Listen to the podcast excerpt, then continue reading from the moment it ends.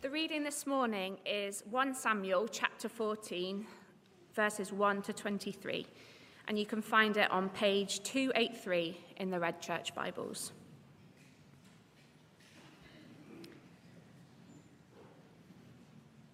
One day, Jonathan, son of Saul, said to his young armor bearer, Come, let's go over to the Philistine outpost on the other side. But he did not tell his father. Saul was staying on the outskirts of Gibeah under a pomegranate tree in Migron. With him were about 600 men, among whom was Ahijah, who was wearing an ephod. He was a son of Ichabod's brother, Ahitub, son of Phinehas, the son of Eli, the Lord's priest in Shiloh. No one was aware that Jonathan had left. On each side of the pass that Jonathan intended to cross to reach the Philistine outpost was a cliff. One was called Bozez and the other Seneh. One cliff stood to the north towards Michmash, the other to, to the south towards Geba. Jonathan said to his young armor bearer, Come, let's go over to the outpost of those uncircumcised men. Perhaps the Lord will act on our behalf. Nothing can hinder the Lord from saving, whether by many or by few. Do all that you have in mind, his armor bearer said. Go ahead, I am with you, heart and soul. Jonathan said, Come on then, we will cross over towards them and let them see us. If they say to us, Wait there until we come to you, we will stay where we are and not go up to them. But if they say, Come up to us, we will climb up, because that will be our sign that the Lord has given them into our hands. So both of them showed themselves to the Philistine outpost. Look, said the Philistines, the Hebrews are crawling out of the holes they were hiding in. The men of the outpost shouted to Jonathan and his armor bearer, Come up to us, and we'll teach you a lesson. So Jonathan said to his armor bearer, Climb up after me. The Lord has given them into the hand of Israel. Jonathan climbed up, using his hands and feet, with his armor bearer right behind him. The Philistines fell before Jonathan, and his armor bearer followed and killed behind him. In that first attack, Jonathan and his armor bearer killed some 20 men in an area of about half an acre. Then panic struck the whole army those in the camp and field, and those in the outposts and raiding parties, and the ground shook. It was a panic sent by God. Saul's lookouts at Gibeah in Benjamin saw the army melting away in all directions. Then Saul said to the men who were with him, Muster the forces and see who has left us. When they did, it was Jonathan and his armor bearer who were not there. Saul said to Ahijah, Bring the ark of God. At that time, it was with the Israelites. While Saul was talking to the priest, the tumult in the Philistine camp increased more and more. So Saul said to the priest, Withdraw your hand. Then Saul and all his men assembled and went to the battle. They found the Philistines in total confusion, striking each other with their swords. Those Hebrews who had previously been with the Philistines and had gone up with them to their camp went over to the Israelites who were with Saul and Jonathan. When all the Israelites who had hidden in the hill country of Ephraim heard that the Philistines were on the run, they joined the battle in hot pursuit. So on that day, the Lord saved Israel, and the battle moved beyond to Beth Aven. This is the word of the Lord.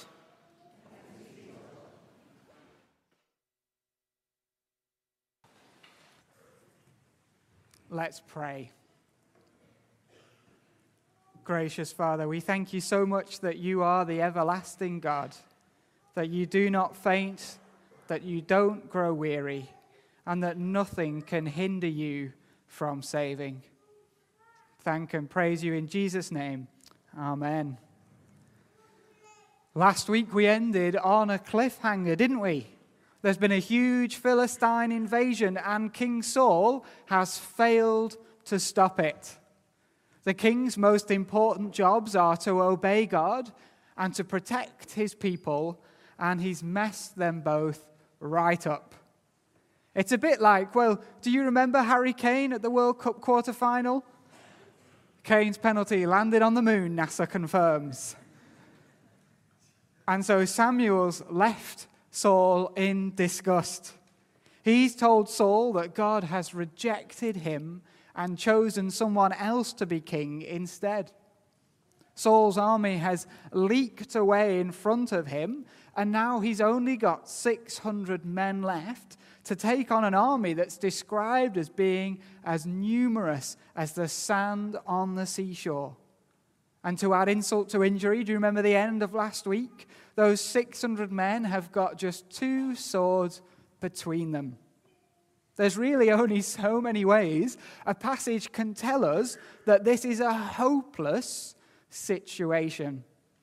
You know, historically, this would be the point when an ancient Near Eastern king would be told to get their affairs in order. The end is coming. And so at the beginning of the chapter today, we find Saul left sitting under a tree, absolutely stumped. Instead of having Saul for, uh, Samuel for company, Saul's just got this guy called Ahijah or Ahijah, however you want to pronounce his name, and there's a reason. Do you notice that the narrator chooses to give us, give us this priest's lineage? Because it turns out that this guy is the descendant of Eli. Eli, whose family was rejected right back at the beginning of 1 Samuel for their corrupt and wicked behavior. We're being told this, this is the best Saul can do now. Not Samuel, but a bargain basement knockoff instead. What a sight it must have been. King Saul, whose kingship has been rejected, sat next to this priest whose priestly line has been rejected. Surely this is game over for Saul. Surely this is game over for Israel. Well, not quite it seems, because Saul has a son. And in verse 1, Saul's son has a plan. And looking at this plan, well, it seems maybe Jonathan isn't quite a chip off the old block. Speaking to his armor bearer, Jonathan says, Come, let's go over to the Philistine outpost on the other side. Considering there's only two of them, this seems a little bit ambitious. And when we read verses 4 and 5, which actually tells us that in order to get there, in order to get to that Philistine outpost, they've got to clamber over two cliffs, which have names like Miry and Thorny. Well, we can't help but think Jonathan's going to end up in real trouble here. It, it's no surprise he doesn't tell his dad or anyone else but his armor bearer what he's going to do. And verse 6 is the crucial verse for our passage. Saul may not have been a leader who trusted God, but his son Jonathan is. Come, let's go over to the outpost of those uncircumcised men. Perhaps the Lord will act on our behalf. Nothing can hinder the Lord from saving, whether by many or by few. Now, some people may be tempted to brush this off as, you know, typical youthful optimism. But it's important to see here that there are literally no grounds for optimism at all. It would take a superman to come and win this battle. This isn't optimism, this is faith. Perhaps Jonathan say he doesn't say perhaps I will go and win. He says perhaps the Lord will act on our behalf. You see, Jonathan's faith doesn't rest on the circumstance he faces. The circumstance is hopeless. No, it rests on the nature and the character of God. The circumstance is hopeless, but with God there is hope. Jonathan knows that if God wills it, nothing can hinder the Lord from saving. Jonathan knows that God can win this battle if he chooses to. But notice what else Jonathan says. Jonathan says, perhaps. He knows God can do it, and he knows God may choose to do it, and so he chooses in faith to put himself at God's disposal. To say, God, you can do this. I'm going to test the waters. And so there's two things for us to see here. Number one, all things are possible with God. Nothing is too hard for him. That's what Jonathan knows, and that's what Jesus says, isn't it? In Matthew 19, verse 26, when he says, With man, this is impossible, but with God, all things are possible. The only things God can't do are things that go against his own nature and his own character. Otherwise, all things are possible with God, even two men against an army. And secondly, God can do anything, but faith in God doesn't presume on God to do them. And Jesus knows this as well. Mark 14, in the Garden of Gethsemane, Jesus says, Abba, Father, all things are possible for you, yet not what I will, but what you will be done. You see, true faith in God knows that God has the power to do all things, but submits to his will, knowing that he is both wise and good. Jonathan knows God can do it and he trusts in God enough to know that whether God chooses to do it or not, he is still God and he is still good.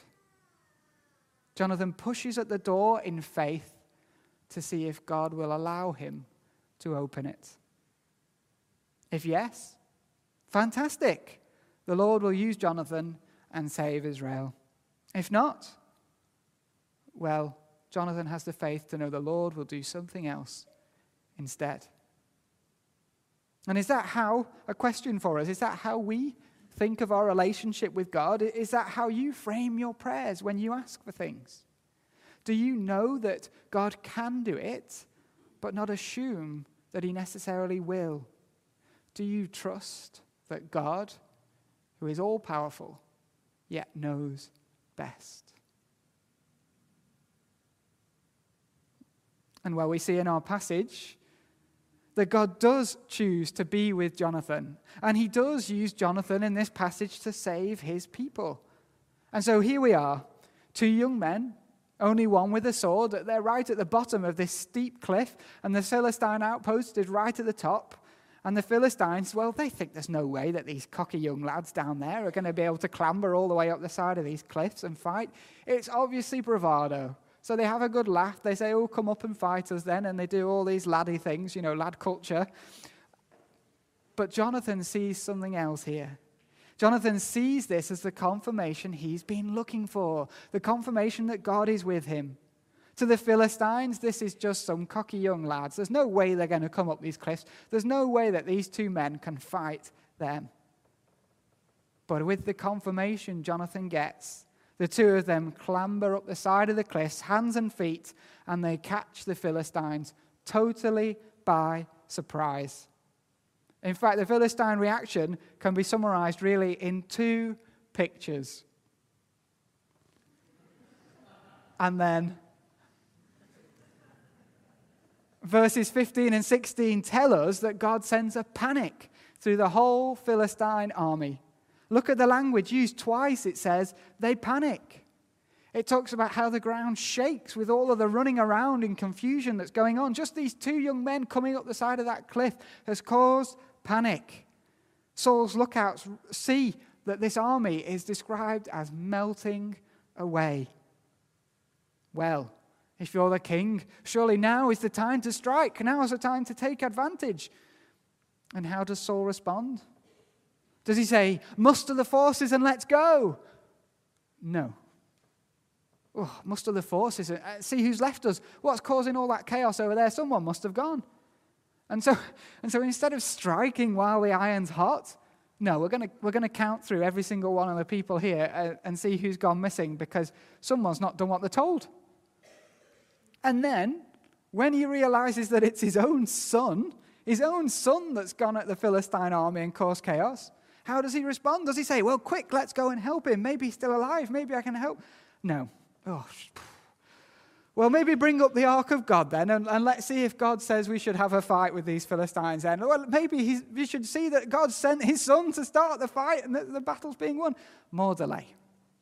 So then, after deciding he's going to wait for the ark to be brought up and see what the ark says, well, he changes his mind again. No, no, no, forget that. Clearly, we should go and have a fight.